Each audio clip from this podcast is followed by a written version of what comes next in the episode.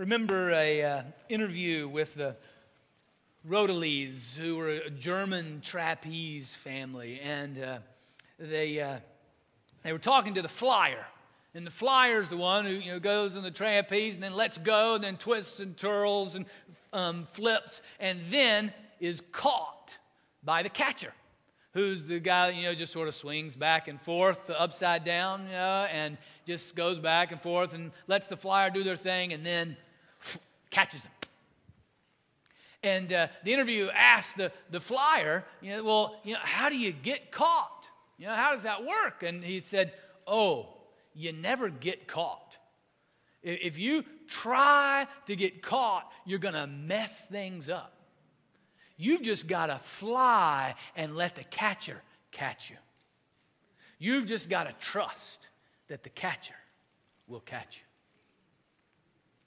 And as we walk through the high life with Jesus, and today focusing on how that high life is found in and with and only in and with Christ We'll struggle as well with the Colossians of why of how we want to try to get caught instead of simply being caught in the loving embrace of Christ. Uh, because it is something within us as humans. We want to add something to what we can achieve. We want to somehow find something that, that, that we can add to our salvation. That somehow we make up for our evil and sin and brokenness within us. And we can't. There is nothing we bring in order to earn or achieve or add a single iota to the forgiveness we have in Christ Jesus. It is that complete, that full, and His power is that great.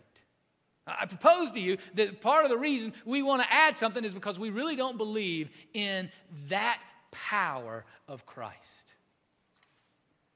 And it is the greatest response of creation to receive that powerful grace and love, to simply receive it from him. And what we'll see in Colossians here, as we, we look at this here in a moment, is that Paul um, is uh, speaking to the church in Colossae. It's a church he's never visited before, but as he would do, he would write letters to the churches. And, and there were people and teachers in Colossae that were adding something to what was necessary to be fully received into the church to be fully received into the, the work of Christ.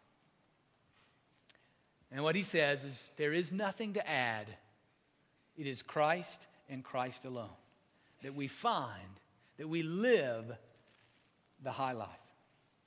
Now, uh, this is going to be one of those uh, sermons where we're going to walk through line by line uh, to see what Paul is saying, because it's pretty dense here, uh, what um, he is saying, but yet I think really important for us to have this, this solid foundation of how we are uh, rooted in Christ, how we're established um, in Him, and that He and only He is our foundation um, in, in life and with God. So we'll start with verse 8 um, found on page 957 in your Pew Bible, or you can follow along on the screen. And, and as often the case, we've done this uh, before looking through Colossians, there are some phrases uh, or words uh, that really highlight his, his point. And so as we're looking through here, just listen to the times that he says, in him or with him. And we'll, we get the, the real flow and point of what uh, Paul is, is telling us. Let's pray together. Gracious God, uh, thank you for uh, your written word and, and, speak to us through it, through your living word who, who lives within us. Let us hear um, from you. Each of us and us together, let's hear what we need to hear. Um, uh, do bring a, a word of, of correction. What are ways that we've added stuff to what Jesus has already done? and help us set those aside. Um, uh, help us to, to find truly what we've been singing our, our hope, our life, and all that we are in Christ and Christ alone. In Jesus' name we pray. Amen. All right. Um, chapter 2, starting with uh, verse 8. Hear the word of the Lord. See to it that no one takes you captive through philosophy and empty deceit, according to human tradition, according to the elemental spirits of the universe, and not according to Christ. For in him the whole fullness of deity dwells bodily, and you have come to fullness in him, who is the head of every ruler and authority. In him, also, you were circumcised with a spiritual circumcision by putting off the body of the flesh in the circumcision of Christ. When you were buried with him in baptism, you were also raised with him through faith in the power of God who raised him from the dead. And when you were dead in your trespasses and the uncircumcision of your flesh, God made you alive together with him when he forgave us all our trespasses, erasing the record that stood against us with its legal demands. He set this aside, nailing it to the cross. He disarmed the rulers and authorities and made a public example of them, triumphing, triumphing over them in it. This is the word of the Lord. Thanks be to God. Now, let's just, walk um, through uh, this. Look at uh, verse 8 again at the uh, beginning. Again, the warning, what we were saying see to it that no one takes you captive. Through the, the stuff of human tradition, through the, the, the, the uh, philosophizing of, of humans, through uh, the empty deceit, even that, that comes, according to sort of the basic principles of the world, all things that were going on in Colossae that are a warning. Some of those things are bad, some of them aren't bad, but they are bad in their results when they take precedence over Christ. We're to be captive to Christ. And to be careful that we're not captive to any of the other things that can take us captive. Whether it's the American dream, whether it's the Presbyterian way of doing things, or our Cincinnati flair. Let us not be captive to anything but to Christ. And that's what was happening then and is, as we'll see, an active, organized forces that are at work trying to take us captive away from Christ. All right, so verse 9, the first in him. Did you see the in hymns and the with hymns? In him start here. So now we are in him. Uh, and, and in him, in Christ, it, the whole fullness of deity dwells bodily. And you have come to that fullness in Him. There's the high life. I mean, this is it. In Christ. He wants, this is a real dense um, uh, statement here. That Jesus Christ is the bodily form of the divine God. I mean, all divinity is in Him in bodily form. So, this one thing this tells us is that Jesus brings life, and He brings life to the body to our bodily existence. It's not a sense that, that, that Christ is about just the spiritual stuff, the, the esoteric stuff, or the stuff that comes later. It's now. Fully in bodily form, God dwells. So he leads us, he shows us the way of the, the high life. We come to fullness in him. And then the last phrase, who is the head of every ruler and authority? So it's not just body, but also spirit. You know, the language in this letter about ruler and authority, he's not talking about presidents. He's not talking about pharaohs. he's talking about spiritual powers. And he's talked about before, and he'll talk about it even later as we get to it. That he is the head, the source of every spiritual power that exists, every ruler and authority. So, Christ, there, there is nothing beyond him in body or in spirit. He has the fullness of life in body and soul. All right, next, uh, verse then, verse 11. In him also you were circumcised with a spiritual circumcision by putting off the body of the by, by putting off the body of the flesh in the circumcision of Christ. All right, let's talk about this a little bit. Um, this is, you know, rather difficult land to uh, walk through, but we'll do it. Circumcision in the Old Testament was a sign of God's people being loyal to God. It was a sign of them, of their um, uh, receiving the, the promise of God. And it was a way that was shown for the males that the foreskin of their genitalia was cut off. I that word, genitalia. Um, it was cut off, and so that part of the flesh was removed from them. And Paul is now using that as a metaphor today to say, now that fleshly part of you, that part of you that is evil, that part is, that is prone away from God, that part is not part of what God would have you do, that is cut off and removed from you in a spiritual circumcision that is real for everyone who is in Christ.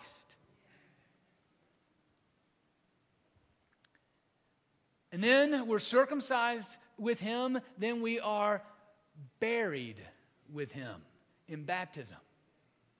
Now, circumcision, baptism, the, the New Testament sign of that entrance into the kingdom, when we're baptized, when we're, when we're immersed, then we are buried with Christ. I have a, a, friend who, who uh, likes to say you know, our baptismal fonts should be coffins showing that we, we are buried with Christ and we die with Him. And then we are also raised with Him through faith in the power of God who raised Him from the dead.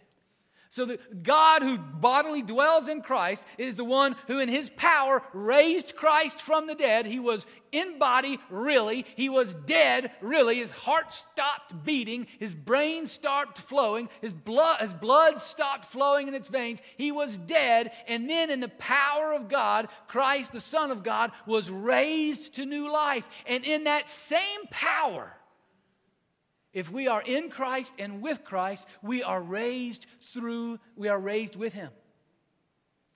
And our response is simply the faith that God's power is at work. This power that in the spiritual circumcision is greater than sin, greater than the, the evil sin that is within me and you. It's power greater than sin, it is greater than death, even. And if we are in Christ and with Christ, then that power is at work in me and you. All right. Next, uh, next verse. And when you were dead in trespasses and the uncircumcision of your flesh, now you see, he's talking to Gentiles here, talking to people who are not Jewish. So they weren't circumcised um, in the flesh, and they weren't circumcised in the spirit. So they, in a sense, were doubly be- dead. Um, whereas at least those that were Jewish were at least circumcised in the flesh. We'll, we'll get to that. All right, that's what he's said. So he's talking to the Gentiles, saying, You were dead. You were doubly dead. Yeah, and you know, we use the word trespasses. You know, that's sort of like, well, that means I walked over. I'm trespassing on somebody's land. You know, it, it's sort of a weak word to say, no, I'm evil. I am selfish. And I'm prone to do what I want to do and not what God wants me to do. And that separates me from God, worthy of God's wrath, worthy of God's judgment. We were dead. But God made us alive together with Him the, the, the power of the unity that we have in Christ. Through faith, the only, the only response of the people that Paul's mentioned in these paragraphs now is through faith, believing, trusting what God has done. God has made us alive together with Him. And, and again, so we're in Christ, we're with Christ, and when He forgave us, Another word for forgave there, it's also a word used to mean destroy. When he destroyed all of our trespasses, all of the evil that we have done, all the ways that we are that we deserve judgment and God's wrath, those are destroyed. He has erased not only the things we've done, the record that stands against us, and even the law itself that tells us what we did was wrong. He set it all aside, nailing it to the cross. The sin and, and evil, the, the penchants within us to do what we want to do instead of what God wants to do. The penchants within us, the, the, the natural inclination to be in here and to say, you know, I, do I like to evaluate a worship service instead of gathering and saying, God, would you evaluate me? When we, we gather to say, you know, is that song moving me or is that song leading me to Christ? See the distinction? Is it about Christ or about me? All that. All of that, that selfish evil, he has put aside. He has destroyed it, erased it all, even the stuff. He's even erased the key to the test. I mean, it's gone all our wrong answers and all the right answers that tell us they're wrong, they are erased. For us as humans, when we think about this, the, the, the, way of evil, that which is selfish, that which is characterized by lust or, or greed, uh, that is where, where we use people for our own goals, or, or times where we're a wimps, that we have no courage. We don't stand up for anything except to get out of trouble. We run at every conflict that we can. We lie and cheat to get out of them. We pursue sex for our own pleasure, and then when we don't get what we want, we're loath and self pity. Have addictions of every kind of the world. Creative we are. And we pursue the American dream instead of pursuing Christ's dream. We desire that our children be safe and that they be well educated. Oh, and it would be nice if they know Jesus too. And we are so characterized by arrogance and pride that we take time and look at others so as to compare ourselves, to make ourselves look good, to justify ourselves. I may not be perfect, but I don't look like him or her. All these things. And you know what? I only thought about these because I thought about myself. You might have other ones that apply for you. But as I looked at myself and thought, how are all the ways that I pursue me instead of Jesus? Let me name them. Let me write them. Let me put them on that cross and watch Him erase them and destroy them. Because that's His power over sin and over death in my life and in your life too.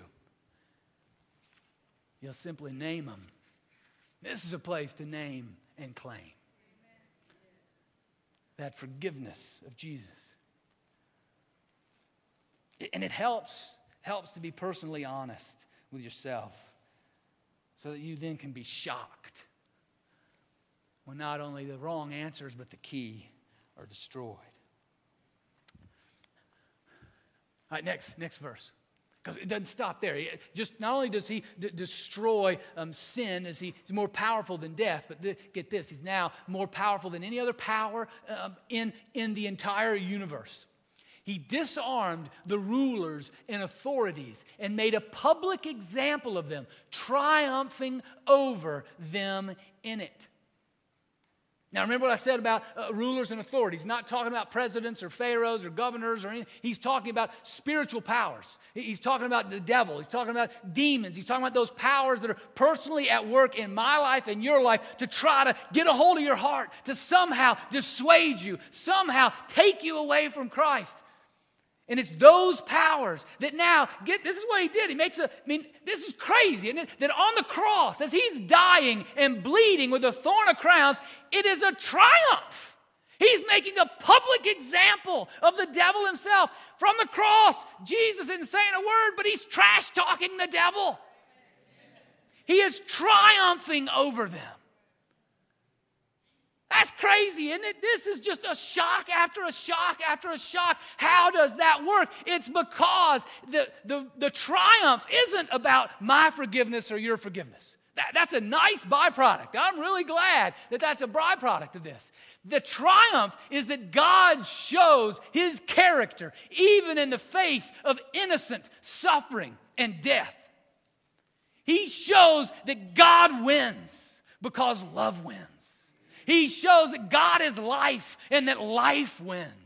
He, he, that's what triumphs. He shows that God is beautiful and that beauty wins, even on such an ugly occasion as an innocent man, righteous and true, bleeding as a crucifixion to his death. He shows the triumph of good and beauty and his power to not succumb to evil in one iota, but to show the power of love. His power, as we are in Christ and with Christ, then we, in Him, in Him are made blameless, pure, irreproachable, right, and good. That's who you are in Him. That's who we are in Him because of what He has done. When we are with Him, when we've died with Him, we've been raised to this, in the same power of the life that raised Him from the dead, is the power at work in us, transforming us, leading us on that trajectory to that day when we see Him face to face, leading us into that transformation. It's that same power at work power over death, power over sin, and the power over the evil one himself. So now you can see why there's no place for fear as we're following the way of Jesus, as we are in Him and with Him. And we're a part, really, of a parade that Jesus leads. It's a parade of grace, it's a parade of love, it's a parade of righteousness. And every time we sing unto Him, we're, we are joining in that parade that He is leading. All right, now I, I want to just look at the last couple paragraphs here because th- this highlights, I mean, if that's the, that's the case, that's, that's the truth, that is what's real, that, that we are in Him and with Him, and, and we, therefore, death has no power over us, sin has no power over us, even the evil one has no power over us because we are in Him and with Him, and because He is so great and powerful. I, I can say it over and over again because I just, I can't get it. You know, it's just beyond me Uh, to, to grasp that. And it's so hard to grasp it that we always want to add something to it. Know, well, you sure it's just that? I mean, it's what God, what Jesus, what Christ has done on the cross, that's it? Yes. So let's, I'm going to read on next two chapters, or next two, um, no, don't get too worried, next two paragraphs, and just, just highlight, just bring out just what, what it is and it can get us, all right? Therefore, verse 16, I think it's still up there, yeah. Therefore, do not let anyone condemn you in matters of food and drink or of observing festivals, new moons, or Sabbaths. All right? Now, See, see, what he's saying is we add this kind of stuff. This was definitely being added in, in their day. Um, the, uh, there, there were religious rituals. where some of the stuff that was, that was being added. They were being added back, especially the festivals, the, the food and the festivals and, and the Sabbath stuff. Now, those things aren't bad. Those things, matter of fact, God commanded some of those things. Now, in Christ, they're completed. They're done. They're part of the stuff that's erased and, and washed away. But they still have good stuff. There's good stuff to have festivals, you know, like Christmas and Easter. It's good stuff to have Sabbath. Matter of fact, I'd say it's necessary to practice Sabbath, to take rest as we're, that's how we were created. You know, that's, that goes back to even um, before the fall uh, that we uh, take that kind of, of Sabbath rest. But that is not to be added to who we are in Jesus Christ and what he has accomplished for us. The, the religious rituals are only there to help point us to Christ to help you and I continue to grow in Him and live into who we are in Him. All right.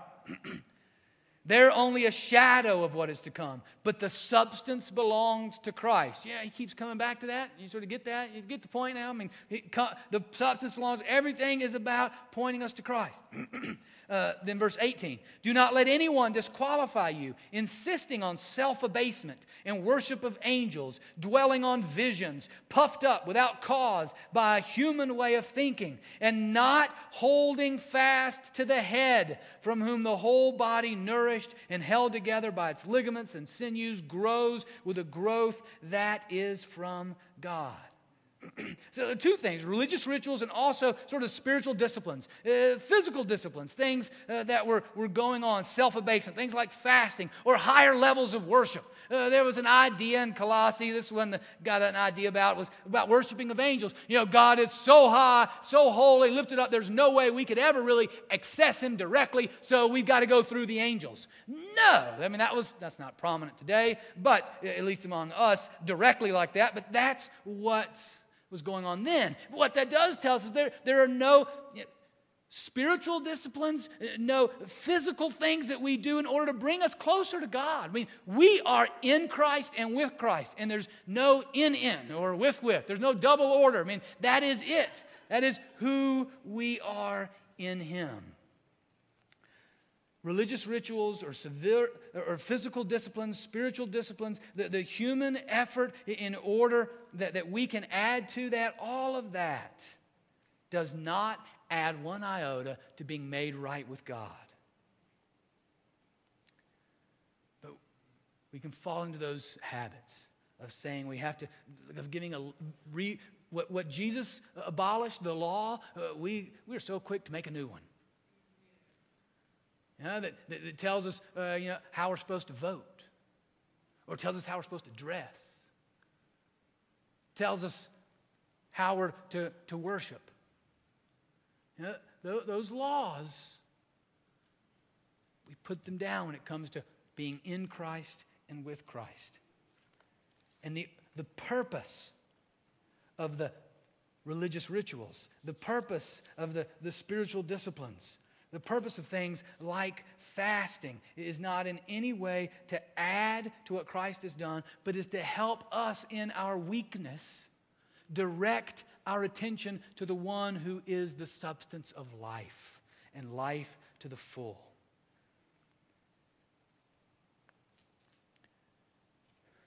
Christ is not an add on or a supplement or just the start. He is the beginning, middle, and end. He is the sustenance and the, He is what, it, what we just read. He is what nourishes us and what holds us together. He supplies us and unites us. Now, all the, the things of, of prayer and spiritual disciplines and work, gathering and worship and all those things are really important. The, the festivals, they're really important as they point us to Him, but only as they point us to Him. And it's important we get that before next week because next week is going to start talking about, well, these are what we do in order to walk with Christ, meaning transformed in Christ. We got to be sure we don't put those things in the place of Christ. They are only there to point us to Him. There is no hierarchy of Christians. We're on different stages in our maturity in Christ, but we are in Christ and with Christ. Sin, death, and the evil one, therefore, has no power. So, the stuff that we talk about in the next verse, the new life we have in Christ, is there to point us to Him, to live into the trajectory of our life as holy, blameless, and pure in Him.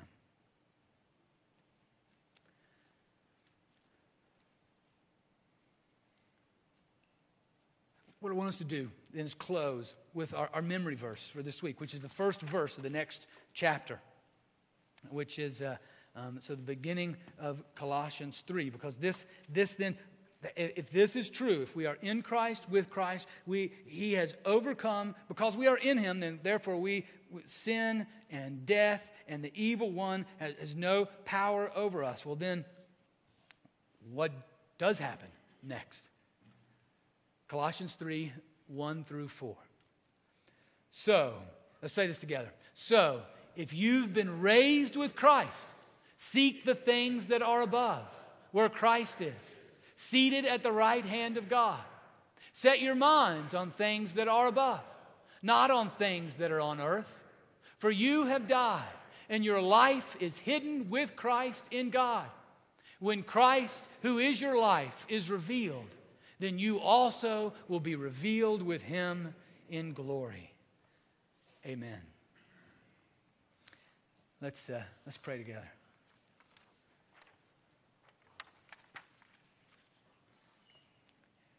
Gracious God, we give you thanks.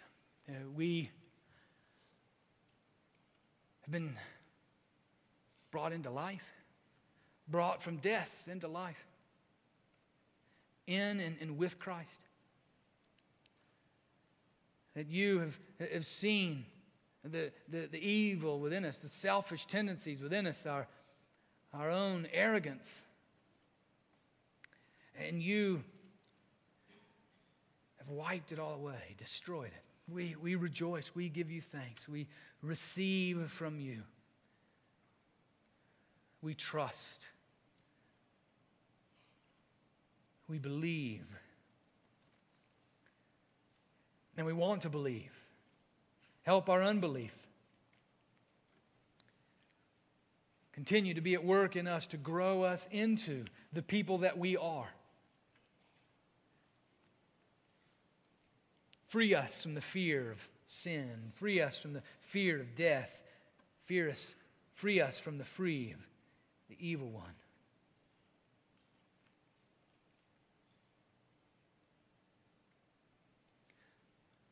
We pray for one another that we might grow into the, the fullness of who we are in you. Show us ways that, that we put other things in, in the, the way of, of following Jesus and Him alone, that, that, that the other important secondary things somehow become primary. Lord, help us see those, show them to us, remove them. In the renewing of our mind, help us set those aside that we might find our sustenance, might find our unity in you and in you alone. And gracious God, uh, we rejoice for that we know the, the power of, of death, the power of sickness, that, that it's gone in us. And so we, we lift up one another to you. We pray above all else, those who, who face of disease and illness have nothing to fear. No matter what tomorrow holds, they have nothing to fear in you because in you, with you, they are secure. That's true for each of us. Lord, we pray particularly, though, for, for Vivian McCracken, for, for Charles Davis, for Evelyn White, for Jenny Mutters, for Donna Pessinger, for, for Ruth Lemon, for Jane Lott. Lord, we, we pray for your, your hand upon each, each one. We pray for Barbara Houston, who uh, um, had a bad fall yesterday at University Hospital. We pray that each one would know and receive and live into the, the fullness of being in you and with you. Lord, we pray as well uh, for our brothers and sisters around the world. We pray particularly for those who seek to follow you in the land of, of Syria, who are in the midst of a civil war, in the, the midst of you know, just millions of refugees being run out of their homes, and, and, and that those who claim to follow you are, are catching particular uh, persecution. But we, we pray that in you and with you they will not fear, but will continue to, to live into the fullness of who they are in you, even if it leads to death. For we know that death doesn't separate us from you, that you have shown the power over even death. Lord, we pray that same strength and boldness for ourselves. That we would be a people who, who find our sustenance and our unity in you, uh, just as uh, for you, you are our source, you are our head, and you are the substance of life. And we long to be for your glory, to be a witness unto you. For, for your glory and your witness, we long to be your people, living into that fully. So we, we pray uh, together that you would continue to make us your, your church without walls. Hear us, We pray, answer us and continue to form us into the people we are in and with Christ. Dear God, make us into your community for your glory. Connect us in Jesus no matter our differences. Lead us to serve the world like Jesus no matter the cost. Help us to celebrate you no matter the circumstances. We need you, Holy Spirit, to empower us for greater works than Jesus. Amen.